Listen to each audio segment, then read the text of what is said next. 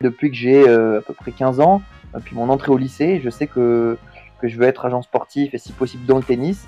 et donc j'ai construit toute ma, ma carrière, mon début de carrière, en tout cas mes études et puis mes, stages et puis mes débuts d'expérience de, professionnelle dans cet objectif qui était le mien et qui est toujours le mien, Salut, c'est Maxime et vous écoutez Sonar, le podcast qui vous aide à trouver votre cap face à l'océan des possibles. Toutes les semaines, j'interviewe un jeune actif issu d'école de commerce pour échanger sur ses choix de début de carrière, son métier et l'industrie dans laquelle il évolue, pour vous aider à trouver la voie qui vous correspond. Aujourd'hui, je reçois Loïc Martin, qui après ses études à l'EDEC et plusieurs expériences dans le domaine du sport et de l'entrepreneuriat, est devenu agent sportif spécialisé dans le tennis. Très bonne écoute. Salut Loïc, euh, je suis super content de te recevoir dans Sonar pour échanger sur ton parcours. Pour commencer le podcast, est-ce que tu pourrais te présenter rapidement, euh, nous expliquer d'où tu viens et ce que tu fais actuellement? Salut Maxime, euh, écoute, je suis ravi de participer à ton podcast. oui, donc je m'appelle Loïc Martin, j'ai 27 ans. je suis originaire de Montpellier, dans le sud de la France, mais je vis aujourd'hui à Paris. Euh, je suis diplômé de l'EDEC Business School. Euh, j'y ai euh, passé quatre superbes années à Lille et je suis aujourd'hui agent sportif spécialisé dans le tennis. et je travaille pour la société IMG, qui est le, leader mondial dans le management sportif, qui fait donc de la représentation de talent, de l'événementiel, des droits médias et encore d'autres activités. voilà. Ok, super clair. Est-ce que tu pourrais justement expliquer la mission et le rôle de l'agent sportif, mais en général et peut-être spécifiquement ben, dans l'entreprise dans laquelle tu travailles, qui est IMG Bien sûr. Alors en fait, le rôle de l'agent sportif, c'est assez simple. C'est d'organiser euh, toute la vie de l'athlète euh, et, de, et de simplifier euh, tout ce qui a trait à sa carrière, excepté ce qui se passe sur le terrain, qui ça est la place du, du coach. donc ça veut dire concrètement gérer sa communication, ses sollicitations médias, ses réseaux sociaux, son image au sens large, c'est négocier ses sponsors équipementiers, mais également ses sponsors images au sens large, n'importe quelle marque qui voudrait avoir comme athlète faire d'un athlète son égérie, ben c'est moi qui, qui, gère toutes ces discussions-là, financières, contractuelles, etc. Et puis ensuite, c'est également gérer tous les à côté de la vie de l'athlète, tous ses besoins, si un jour euh, Athlète a envie de, de, démarrer une société, de, de créer sa start-up euh, euh, ou de faire une acquisition immobilière, bah, c'est moi qui vais piloter l'ensemble de ces projets avec des spécialistes dans les domaines bien sûr. voilà, pour que lui en fait, son, son métier, ce soit de se concentrer sur le terrain, être performant, gagner des matchs, voilà, et ne pas avoir à se soucier de, de tout ce qui est autour de, de, de, ce, de ce pilier sportif. Donc autour de l'athlète, il y a toi et le coach, et c'est tout Ou c'est une équipe un tout petit peu plus large que ça? Euh, Comment ça fonctionne exactement? Alors, euh, chez IMG en tout cas, euh, qui est une très grosse boîte, on a une 25 bureaux dans le monde, on est plus de 5000 collaborateurs, donc forcément, les équipes sont un peu plus étoffées. Mais pour pas que l'athlète ne soit perdu, il a un unique point de repère, point d'ancrage, qui est l'agent, qui est son interlocuteur privilégié, mais ensuite, moi, je mets en musique euh, différents spécialistes euh, dans les différents domaines que je t'ai cités. Donc on a un PR spécialiste, on a quelqu'un qui est spécialiste des réseaux sociaux, on a quelqu'un qui est, qui, est, au légal, qui est spécialiste du droit des contrats. Et donc euh, voilà, moi je fais appel à leurs à leurs compétences pour pouvoir aiguiller au mieux mon athlète. Donc c'est un métier hyper vaste finalement, mais assez spécifique en même temps. toi, est-ce que tu as toujours su que tu voulais faire ça ou est-ce qu'il y a eu un déclencheur à un moment donné où tu t'es dit euh, c'est absolument euh, ce métier-là que je veux faire, d'autant plus dans le tennis Est-ce que c'était le sport qui t'intéressait au sens euh, plus général? En fait, je voulais, quand j'étais vraiment petit, quand j'avais 10 ans, je voulais être joueur de tennis professionnel. mon rêve, c'était de gagner Roland Garros, voilà, c'était de vraiment être sur le circuit. Euh, et puis j'ai rapidement, euh, je me suis rendu compte que ce serait pas possible. J'étais assez fort quand j'étais petit, mais ensuite j'ai eu des problèmes de santé. Euh, j'ai, j'ai, je, me suis rapidement rendu compte que, le, en tout cas, le niveau professionnel ne serait pas atteignable. Et donc j'ai réfléchi à comment est-ce que je pourrais quand même toucher du doigt ce rêve qui était le mien, mais de manière différente, du coup de manière un peu détournée. Et donc j'ai réfléchi, pourquoi pas à, travailler pour une, grande marque de sport, pourquoi pas travailler pour Nike, pour Adidas, pour être autour des athlètes, pourquoi pas travailler pour la Fédération française de tennis, puisque mon rêve c'était le tennis. et puis finalement, je me suis dit que peut-être qu'il permettait d'être au plus près de l'athlète et vraiment au cœur du réacteur et de faire partie de l'équipe qui gagne un grand chelem, par exemple, parce que pour moi c'est vraiment un travail d'équipe. et quand l'athlète gagne, c'est autant le coach, l'athlète que l'agent, etc. Bah, c'était justement ce métier d'agent. Euh, et, donc, euh, ouais, depuis que j'ai euh, à peu près 15 ans, puis mon entrée au lycée, je sais que, que je veux être agent sportif et si possible dans le tennis. et donc, j'ai construit toute ma, ma carrière, mon début de carrière, en tout cas mes études, et puis mes, stages, et puis mes débuts d'expérience de, professionnelle dans cet objectif qui était le mien et qui est toujours le mien. Je suis ravi de l'avoir atteint, qui est d'être agent sportif dans le tennis. Donc c'est arrivé en fait super tôt dans ton parcours. Euh, c'est un vrai métier, on va dire, un métier passion. Euh, et en même temps, il y a, enfin, tu me dis si je me, si je me trompe, mais j'ai l'impression que c'est un métier où il y a très peu de place et où, euh, en tant que Français issu de, de grande école, d'une grande école de commerce, c'est pas non plus évident, évident d'arriver à ce métier-là. Comment tu as construit justement ce parcours-là en sachant aussitôt que c'était absolument ce que tu voulais faire? Oui, comme tu le dis, c'est pas évident parce que c'est pas un métier euh, sur lequel tu peux envoyer une candidature en ligne, un CV et on va te rappeler. Euh, c'est un métier uniquement euh, de réseau, c'est un métier d'initié où souvent ce sont des anciens joueurs de tennis reconvertis qui connaissent le milieu, qui connaissent les marques, qui connaissent les athlètes, les coachs, les, tous les acteurs de cette industrie qui deviennent agents. Ou alors c'est des membres de la famille des athlètes qui ont du coup leur confiance qui vont décider un jour de peut-être quitter leur métier pour euh, les aider, gérer euh, un peu leur, leur, carrière, etc. On voit ça beaucoup dans le foot notamment. et donc du coup, je me suis dit comment est-ce que moi je vais arriver à cette à cet objectif, à pouvoir toucher du doigt ce métier, alors que j'avais pas ni de connaissances familiales proches athlètes, ni voilà rien rien qui me rattachait au sport naturellement, en tout cas au sport de haut niveau. Et donc, bah, je me suis dit que il y allait avoir une évolution euh, très forte dans ce métier, qui allait être une appétence pour le business, qui, allait se, qui allait se professionnaliser, et que du coup, il allait avoir des grandes compétences à avoir en termes de comptabilité, en termes de management, en termes de, de, droit, euh, de, digital, parce que ce, métier aujourd'hui tourne autour beaucoup autour de la gestion des réseaux sociaux.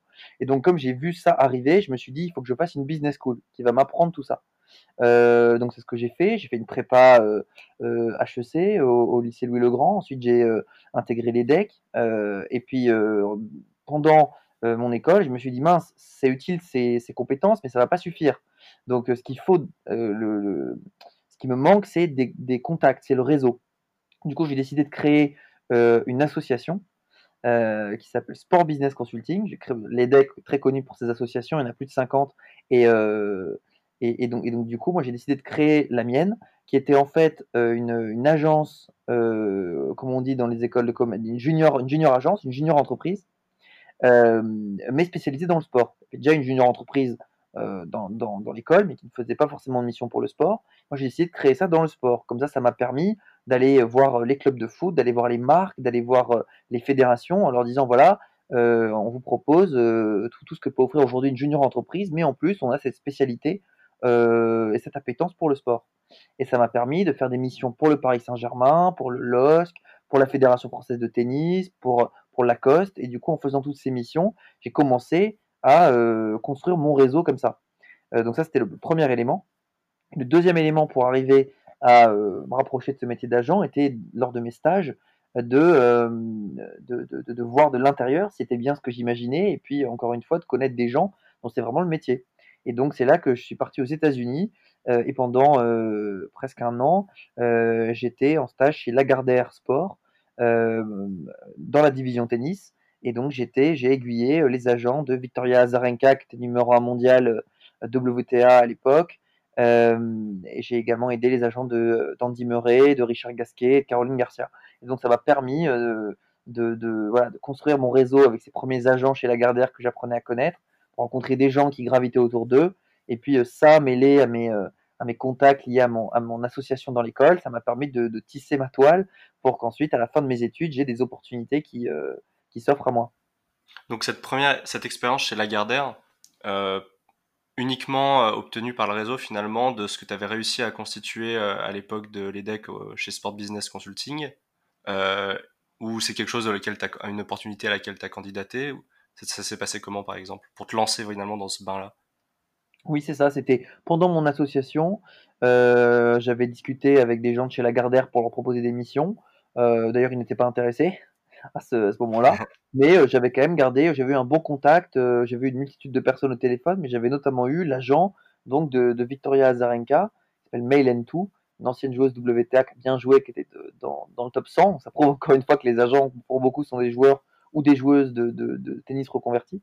Et on avait très bien accroché. Son mari est français, c'est un coach français très connu dans, le tennis, donc elle parle français alors qu'elle est américaine. Bref, on a bien discuté. Et, euh, et du coup, euh, ouais, voilà, c'était cette, cette connexion-là qui a fait qu'un jour, euh, lorsque je l'ai recontacté en disant, voilà, je, cherche un stage, est-ce que tu aurais une idée ou quelque chose pour moi dans le milieu du tennis? Elle m'a dit, bah écoute, c'est vrai que nous, on est une boîte française, Lagardère, mais on est aux États-Unis et on pourrait avoir besoin, pourquoi pas, de quelqu'un qui parle bien français pour nous aider à gérer notamment nos, clients français qu'on gère depuis les, États-Unis. Richard Gasquet, euh, Caroline Garcia, Jérémy Chardy. Et donc, du coup, ils se sont dit, euh, ils ne l'avaient jamais fait, de prendre un, stagiaire euh, non américain.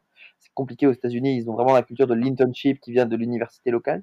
Mais donc là, ils ont fait l'exception et c'est ce qui m'a permis derrière d'avoir un pied dans ce monde-là.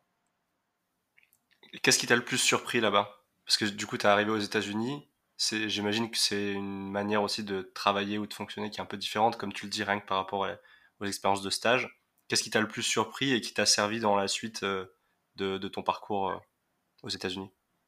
Ce qui m'a le plus surpris aux États-Unis, c'était vraiment euh, le fait que le stagiaire est sur un pied d'égalité avec le CEO.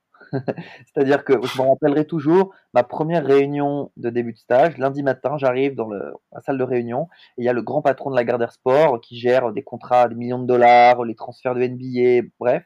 Et le premier truc qu'il me dit, il dit Loïc, euh, bienvenue, on est très content euh, de t'avoir dans l'équipe. Ici, il y a une règle, c'est que euh, on n'est pas en France, qui connaissait un petit peu les moyens de fonctionnement. Tu ne nous apporteras pas le café, il n'y aura pas de, lien de subordination, on te fera faire des choses débiles.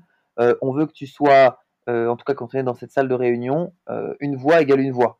Et donc, lorsque tu n'es pas d'accord avec moi, lorsque tu as une idée, lorsque tu veux dire quelque chose, sens-toi complètement libre de le dire et de défendre tes convictions. Et euh, ça, c'est complètement, enfin, en tout cas, pour avoir fait d'autres stages en France, j'ai jamais vu ça. Et lorsqu'il y a le grand patron de la boîte qui rentre dans la salle de réunion, tu te tais et tu écoutes et tu apprends. c'est un peu la manière de, voir française. Et là-bas, pas du tout. Et donc, c'est ça qui m'a euh, beaucoup plu et beaucoup intéressé et beaucoup appris. Ouais, c'est hyper impressionnant et c'est vrai que très différent, je pense, de des expériences que la plupart des gens qui écouteront ce podcast euh, ont pu avoir en France. Tu as, cette année chez Lagardère aux États-Unis. Qu'est-ce qui se passe après? Tu reviens en France, tu termines tes études ou tu es, en stage euh, et vers où tu et vers où tu te, tu te diriges? Donc en fait, donc je, ça c'était pendant mon année de césure, donc en troisième année. Ensuite, je reviens en France, je fais ma dernière année à l'EDEC, euh, je fais un master en entrepreneuriat, MSc en entrepreneurship, et euh, je décide du coup à la fin de mes études, donc je veux toujours être agent, mais je, de, de, de contacter les uns et les autres, les agences qui existent, euh, pour euh, voilà, savoir s'il y a une opportunité euh, pour être agent junior quelque part. Et il se trouve que, comme tu l'as dit, c'est un milieu très opaque, où les places sont chères, où il y a énormément de gens qui veulent être agents sportifs. Ça fait rêver beaucoup de monde. Je l'ai vu quand j'ai créé mon association à l'EDEC, c'était une des associations les plus demandées, seulement quelques mois après sa création dans, l'école, juste parce que énormément de gens veulent bosser dans le sport, et notamment agent fait rêver. Mais les places sont très très chères. Euh, donc du coup, je n'ai pas eu de réponse positive. Donc euh, j'ai décidé à ce moment-là de, créer euh, une boîte, une start-up, en lien du coup avec la dernière année de spécialisation que j'avais faite à l'EDEC, en attendant d'avoir une opportunité qui pourrait naître dans le milieu d'agents sportifs. Mais j'allais pas végéter, rien faire, donc voilà, je voulais faire autre chose. Et du coup, ce que j'ai fait, donc je te l'ai dit, c'est créer une start-up qui s'appelait Twize, qui n'existe plus aujourd'hui, TWIZE, euh, qui était en fait une application qui permettait euh, de faire euh, des choix en, questionnant en live ses amis par un système de vote. C'est un peu ce qui existe aujourd'hui sur Instagram, lorsque l'on fait une story et on peut avoir, on peut faire voter ses amis et on a le pourcentage qui, qui s'affiche. Bah, à l'époque, quand, quand je l'avais créé, ça n'existait évidemment pas sur les stories Instagram. Donc ça avait fait le buzz. C'était une boîte qui fonctionnait très bien. On avait eu, on l'avait créé à deux, on avait eu 60 000 téléchargements seulement quelques jours après la création. On était numéro un de l'Apple Store en France, numéro un au Maroc, numéro un en Suisse. C'était vraiment un gros buzz. Euh, et c'était quelque chose qui, répondait à une vraie, euh, un vrai besoin, une vraie attente de tous les gens qui peuvent avoir une, une hésitation dans la vie quotidienne entre deux paires de, chaussures dans un magasin et qui pouvaient questionner en direct live leur, leur communauté pour prendre des choix éclairés. Et, euh, et donc voilà, euh, donc j'avais été sollicité à l'époque par, par Google, par, par plusieurs géants du digital pour pourquoi pas racheter euh, cette boîte ou en tout cas euh, faire du, capital. Et à ce moment-là, j'ai peut-être eu un péché d'orgueil. Je me voyais déjà Mark Zuckerberg avec le million. Et donc j'avais dit non, non, je vais, euh, je vais rester. Merci beaucoup de vous intéresser à mon projet, mais je vais rester dans mon couloir et puis on se reparlera quand j'aurai déjà fait des levées de fonds, etc. Pour peut-être rentrer au capital et vous prendrez 5% pour 10 millions d'euros. et puis, et puis finalement, j'ai appris un truc à mes dépenses, c'est que chose très important dans l'entrepreneuriat qui s'appelle les barrières à l'entrée. Et il y avait très peu de barrières à l'entrée, c'est-à-dire que la technicité, l'idée était bonne, mais la technicité était très faible. On pouvait la copier en 5 minutes, surtout pour des équipes digitales euh, bien, bien en place. Et donc Instagram, qui a dû voir ça euh, dans, dans, dans, dans ses radars d'innovation, euh, a pu copier cette fonctionnalité en quelques semaines, la mettre en place. Et, du jour où nos communautés actives ont vu qu'ils pouvaient avoir exactement le même service, mais sur une application qu'ils utilisent tous les jours qui s'appelle Instagram, eh bien, on a eu, euh, on était mort, quoi. Et donc, du coup, en, quelques mois, on n'avait plus de rétention, on n'avait plus de nouveaux téléchargements, et, euh, l'application euh, n'avait plus de raison d'être. Et donc, on a cherché à la, revendre aux mêmes personnes qui nous avaient sollicité, mais bien entendu, ça n'intéressait plus personne. Donc, donc voilà, donc c'est en fait un, échec entrepreneurial, mais un échec qui m'a énormément appris parce que j'ai dû pendant cette expérience, euh, créer des business plans, aller pitcher un projet à des, business angels ou des venture capitalistes. Euh, j'ai appris à, croire en moi et à mon projet quand personne n'y croit. Donc euh, vraiment, ça m'a beaucoup servi et ça me sert encore aujourd'hui dans mon métier d'agent. Et si je pense que je suis un bon agent, en toute humilité, c'est aussi parce que j'ai eu cette expérience-là très très intense pendant un peu plus d'un an qui m'a vraiment appris énormément. C'est super impressionnant. T'étais dans quel état d'esprit quand ça s'est arrêté pour le coup? Ça a duré quoi Un an?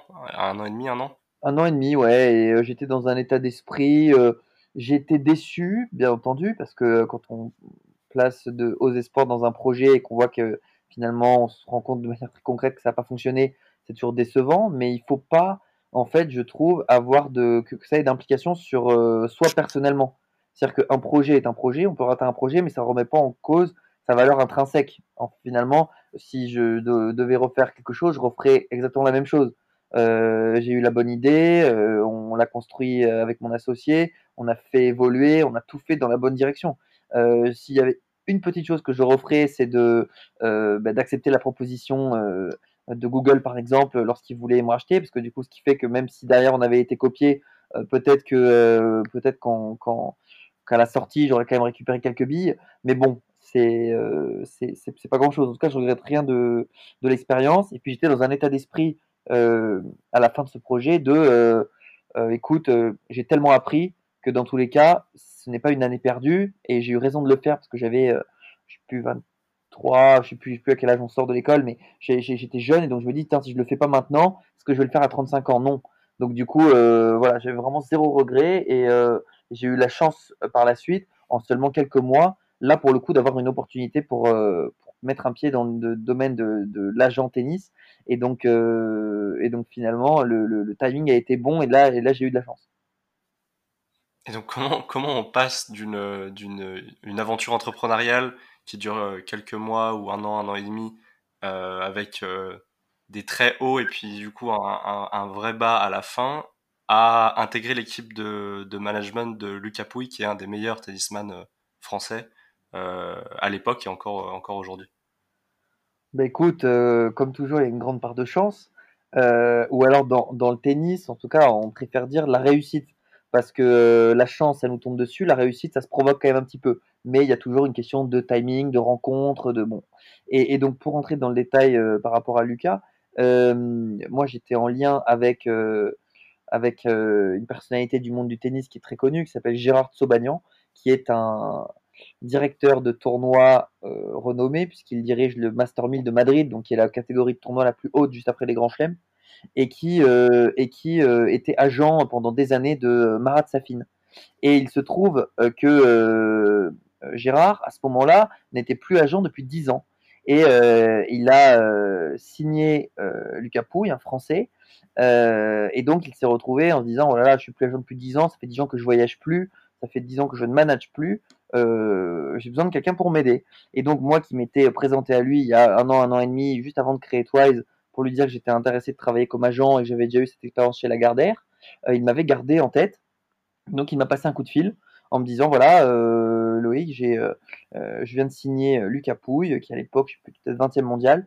moi, j'ai, j'ai pas envie de voyager avec lui, j'ai pas envie de le gérer au quotidien. Bien sûr, je serai son agent pour les, gros contrats sportifs et on gérera ça ensemble. Mais est-ce que ça t'intéresse? De, de, voyager et de, et de gérer Lucas avec moi et donc là, bien sûr, moi qui venais d'arrêter ma boîte depuis deux mois et qui n'avait plus rien, c'était une divine surprise. Donc j'ai dit que bien sûr j'étais intéressé. Euh, le lendemain, je prenais la voiture et euh, je traversais euh, la France pour aller me rendre à Mougins, où il était pour quelques jours en vacances avec sa famille, pour discuter des, des, des détails. Et trois jours plus tard, j'étais à Madrid où il vit pour signer mon contrat et commencer l'aventure. Donc c'était vraiment ce milieu de des agents et du management, c'est pas beaucoup les milieux ici où il y a des process, où on attend, où il y a cinq entretiens, ou etc. Pas du tout. Là-bas, c'est faut être réactif, euh, faut montrer qu'on est motivé, il faut avoir une bonne accroche euh, humaine avec euh, l'agent et le joueur. Et puis dès que ça se fait, en quelques jours, on commence l'aventure. c'est incroyable à quel point du coup ça se déclenche vite. Et donc cette expérience-là, elle dure, elle dure combien de temps? Quel a été ton... Tu as expliqué un peu la réalité du métier d'agent au début de notre échange, mais est-ce que tu pourrais expliquer un peu quel était le rythme que tu avais à cette époque-là et, en quoi consistait un petit peu ton, équilibre de tous les jours? Alors oui, donc déjà c'était un petit peu différent parce que là c'était mon premier euh, métier d'agent euh, réel entre guillemets, puisqu'avant j'avais été agent euh, junior, stagiaire aux États-Unis. Donc là c'est la première fois qu'on me faisait confiance, même si j'avais les conseils de Gérard Sobagnan et encore au-dessus de lui de Yon Tiriac, que tu connais peut-être, qui est un ancien grand joueur de, tennis, qui a la première fortune de, Roumanie, qui est devenu milliardaire maintenant et qui continue d'avoir un pied dans, dans le tennis, donc qui était le patron lui-même de Gérard. Euh, donc voilà, donc j'avais, je bénéficiais de son expérience à lui et de l'expérience de Gérard Sobagnan, mais euh, voilà, j'étais vraiment pour la première fois lâché dans le grand bain, et donc j'ai appris sur le tas, j'ai envie de dire, parce que c'est pas pareil quand on est stagiaire, quand on est euh, agent sur le tour. Et donc bah, pendant, je dirais peut-être six mois en tout cas, j'ai beaucoup appris, j'ai beaucoup voyagé, j'ai fait le tour du monde, je suis allé sur à Melbourne, à Londres, à New York, à Miami, en Asie, en Russie, voilà pour pour être sur le tour. J'ai découvert là-bas les directeurs de tournoi, j'ai découvert des responsables de l'ATP, j'ai découvert euh, des journalistes, j'ai découvert et donc j'ai appris euh, vraiment. C'est là que je me suis rendu compte qu'en fait en école de commerce on nous apprend des grands principes, mais qu'à l'épreuve du réel c'est complètement différent. En tout cas dans mon métier et dans ce métier-là du management sportif, on apprend sur le tas. Et donc j'ai appris euh, ce que c'était euh, un journaliste euh, qui est chiant et qui pose une question un peu limite en lien avec les paris, l'antidoping, la corruption, qu'il faut savoir recadrer. J'ai appris ce que c'était un joueur qui n'a pas du tout envie de répondre à une sollicitation ou aller à, un rendez-vous avec un sponsor, mais qui, parce que c'est écrit dans son contrat, est obligé de le faire. Donc, il faut apprendre à manager les attentes du sponsor, mais aussi du joueur. J'ai appris, voilà, la, participation à un tournoi qui est conditionné euh, non pas uniquement sur euh, euh, un plan sportif, mais également sur un plan financier, parce qu'en tout cas, les tout meilleurs joueurs, avant même de gagner un prize money pour leur performance, sont payés pour participer, ce qu'on appelle les garanties, pour participer au tournoi. Et parfois, cette garantie pour les tout meilleurs est encore plus importante que si on gagne le dit tournoi. Donc voilà, j'ai appris énormément de choses et pendant ces six mois, j'ai grandi d'apprenti de, agent à agent. Et j'apprends encore aujourd'hui, d'ailleurs, après de plusieurs années à avoir fait ce métier, être passé, euh, je te le dirai peut-être plus tard, dans euh, une, autre, une, autre, une autre agence et je t'expliquerai comment ça s'est déroulé. Mais euh, voilà, on apprend toujours dans, dans, ce métier et je pense que j'ai même mon boss d'aujourd'hui, qui est l'agent de Maria Sharapova, qui vient de prendre sa retraite et qui a 35 ans de métier, me dit qu'encore aujourd'hui, il apprend. Donc voilà, c'est un métier où on ne cesse d'apprendre tous les jours. Bah, parlons-en justement. Comment tu ensuite euh, cette expérience-là se, goupille avec ton arrivée chez IMG et euh, quelle différence tu as pu ressentir entre ces deux expériences-là qui sont pour la première faire partie d'un environnement indépendant et d'un système avec relativement peu de personnes au départ autour d'un joueur et l'arrivée dans une grosse boîte, même si c'est le même métier. comment tu as perçu les, différences à ton arrivée? Donc déjà, comment ça s'est passé? Moi, je travaillais pour Lucas, ça fonctionnait bien au moment où, où, tout ça se passe avec IMG. J'étais encore avec Lucas. Lucas était dixième joueur mondial. Euh, et, vers Indian Wells, à peu près, c'est là, je crois qu'il a atteint son meilleur classement en carrière. Et donc à ce moment-là, j'ai un peu de visibilité parce que euh, je gère le dixième euh, joueur mondial, numéro un français. j'ai signé des contrats avec Peugeot, avec Rolex, avec Evian. Donc voilà, donc je commence à avoir un petit peu une, très bonne image sur, sur le circuit. Et c'est à ce moment-là que IMG me contacte l'agent de, Maria Sharapova et l'agent de Serena Williams, euh, les, les, qui sont donc euh, deux talents chez IMG. Euh, et donc, le, ces deux grandes figures-là, deux agents historiques de l'agence, me contactent en me disant voilà, IMG est de très loin le leader mondial, mais en France et en Europe, on a des va-et-vient, on est, on, est, on est plus dans notre place de leader, en tout cas, ce n'est plus aussi évident. Donc, on aimerait mettre un coup de boost et embaucher un jeune agent euh, qui va redynamiser euh, le projet, qui serait à la tête du bureau de Paris et qui euh, serait très actif sur toute l'Europe.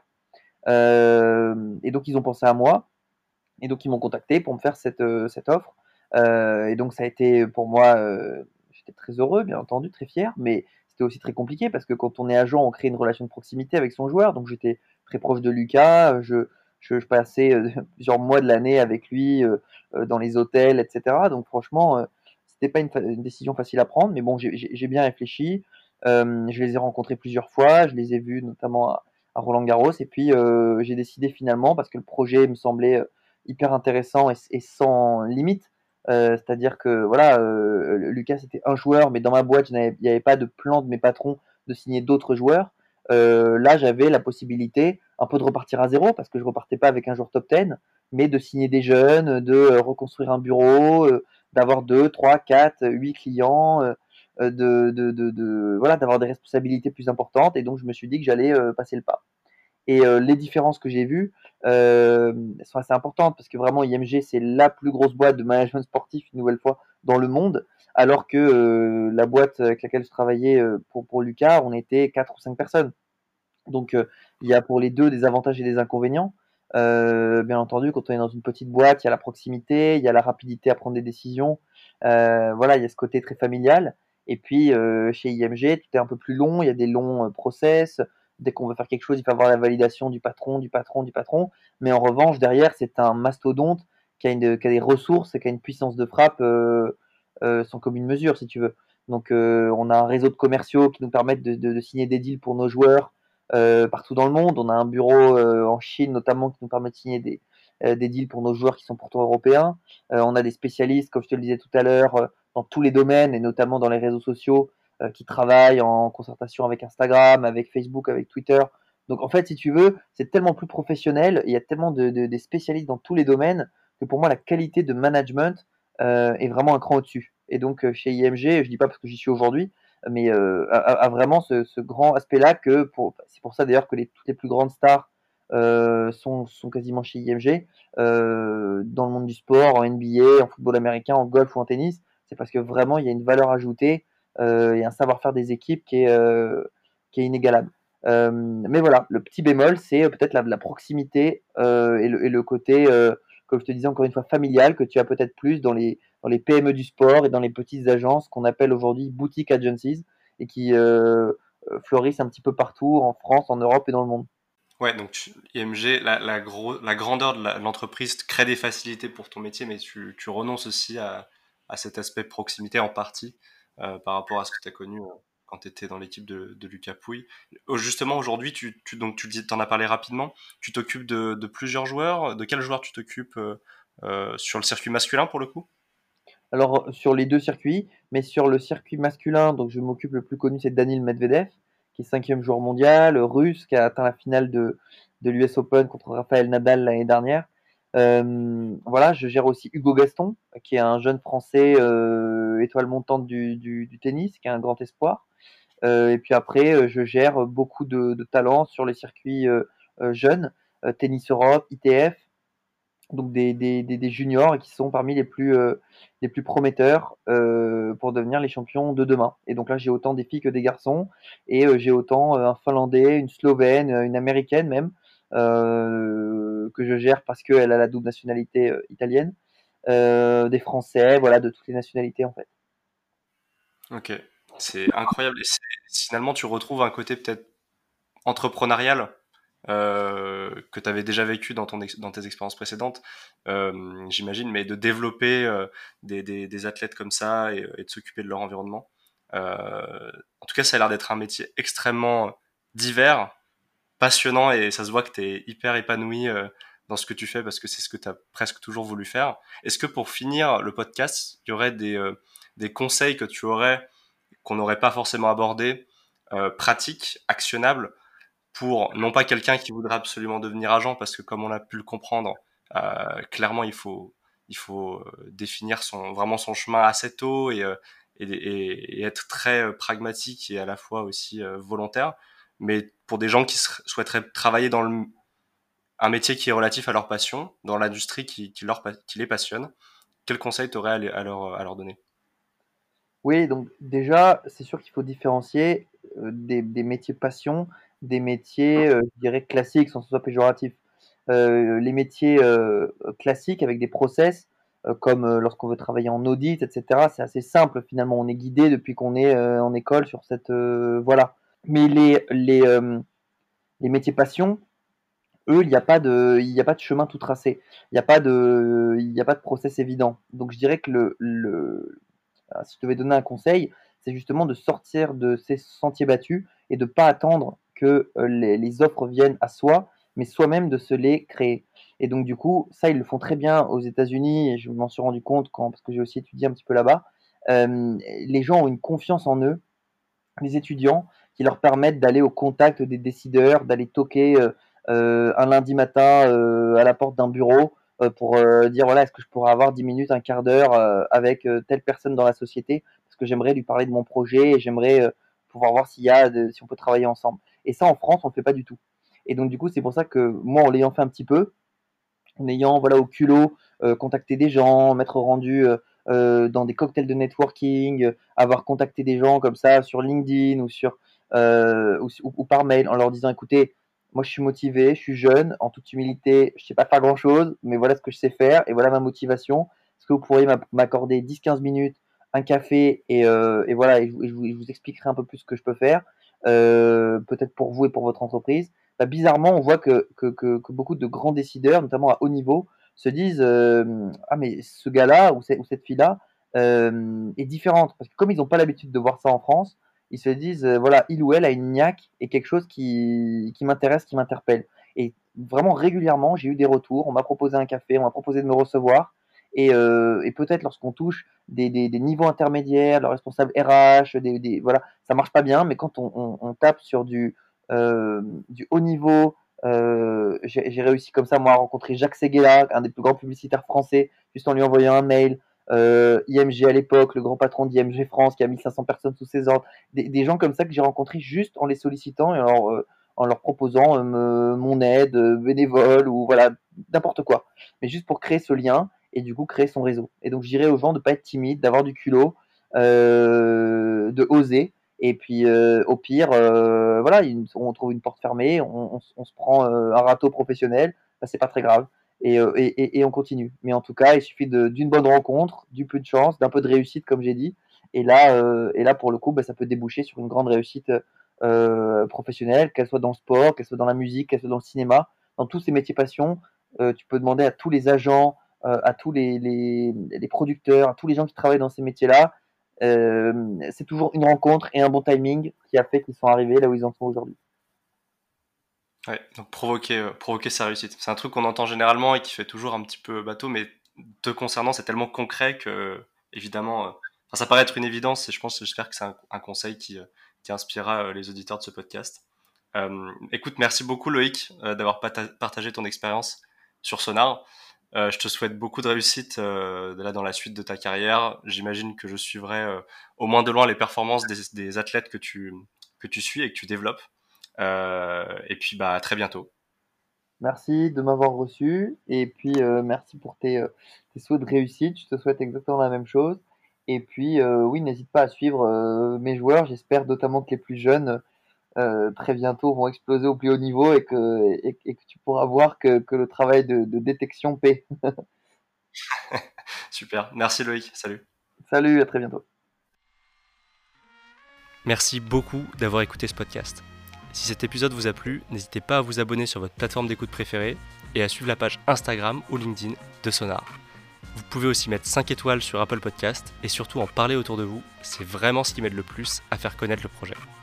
A très vite pour un nouvel épisode.